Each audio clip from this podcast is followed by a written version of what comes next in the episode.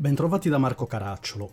Ogni anno durante il periodo estivo si registra un calo della raccolta di sangue, ma quest'anno la situazione è più grave perché si aggiunge ad una riduzione delle donazioni registrata durante tutto l'anno passato a causa della pandemia. Donare il sangue è un gesto etico molto importante, al quale viene dedicata una particolare attenzione. Antonella Pitrelli ne ha parlato con Francesco Venneri, dirigente medico dell'azienda sanitaria di Firenze, e Flavia Petrini, presidente SIARTI e ordinario del Dipartimento di Scienze Mediche e Biotecnologiche dell'Università degli Studi Gabriele D'Annunzio. Il processo emotrasfusionale è molto delicato e complesso. Oggi vanta alti standard di affidabilità, ma è possibile renderlo ancora più sicuro ottimizzando le procedure per migliorarne qualità e sicurezza, riducendo rischi per tutti i soggetti coinvolti, donatori, riceventi e operatori sanitari? Con questo obiettivo un gruppo multidisciplinare di esperti del settore si è riunito per collaborare alla stesura del documento Buone pratiche multidisciplinari nel processo trasfusionale,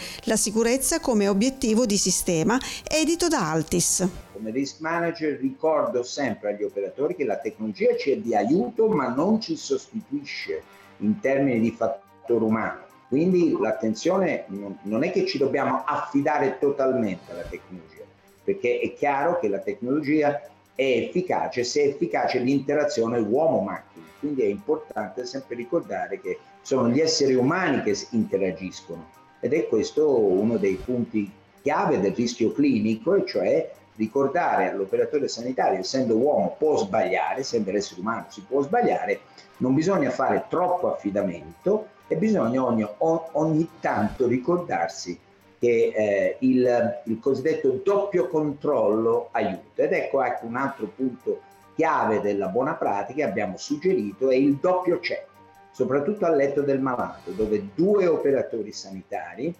eh, preferibilmente medico e infermiere, ma diciamo che la normativa prevede due operatori sanitari, siano lì accanto al letto del malato e interagiscono col malato.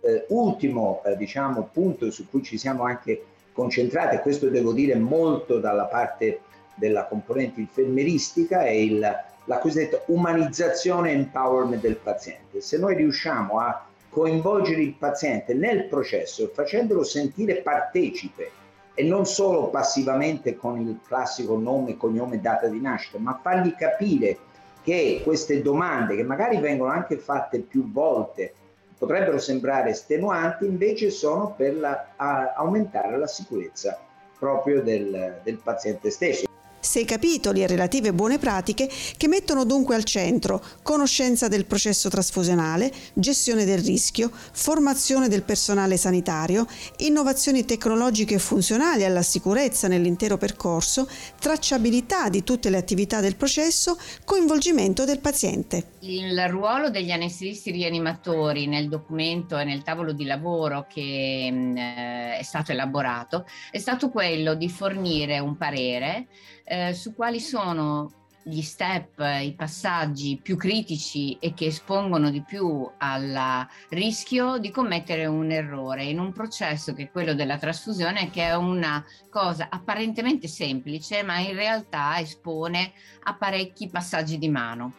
Più sono i passaggi di mano e più si corre il rischio di commettere un errore, ma per fortuna in medicina, come in altri ambienti, per esempio l'aeronautica,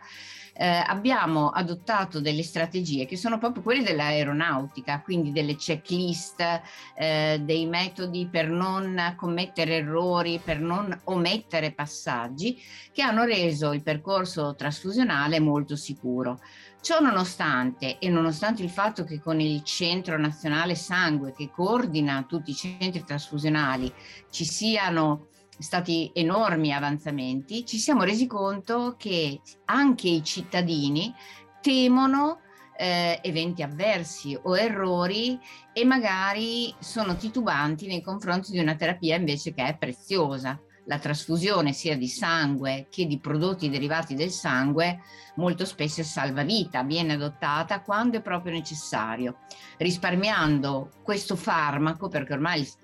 l'emoderivato è un farmaco considerato tale, risparmiando perché dobbiamo pensare che non è un farmaco che si può produrre industrialmente, si preleva da donatori. Quindi aprirsi anche alla cittadinanza e cercare di spiegare bene questi passaggi e la sicurezza di questi passaggi, ma anche suggerire ai medici che non sono così abituati come gli anestesisti rianimatori a usare gli emoderivati, eh, per noi ha voluto, ha significato offrire uno strumento semplice, leggibile, facilmente scaricabile dal web,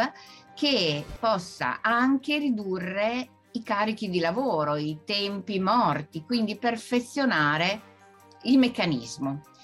Allora i eh, punti che abbiamo sottolineato eh, hanno visto da parte di ognuno di noi contribuire con quello che è il suo ruolo, perché appunto eh, la trafila eh, dalla donazione, dalla selezione del donatore alla donazione, alla trasfusione, alla somministrazione degli emoderivati deve essere assolutamente precisa, sotto controllo,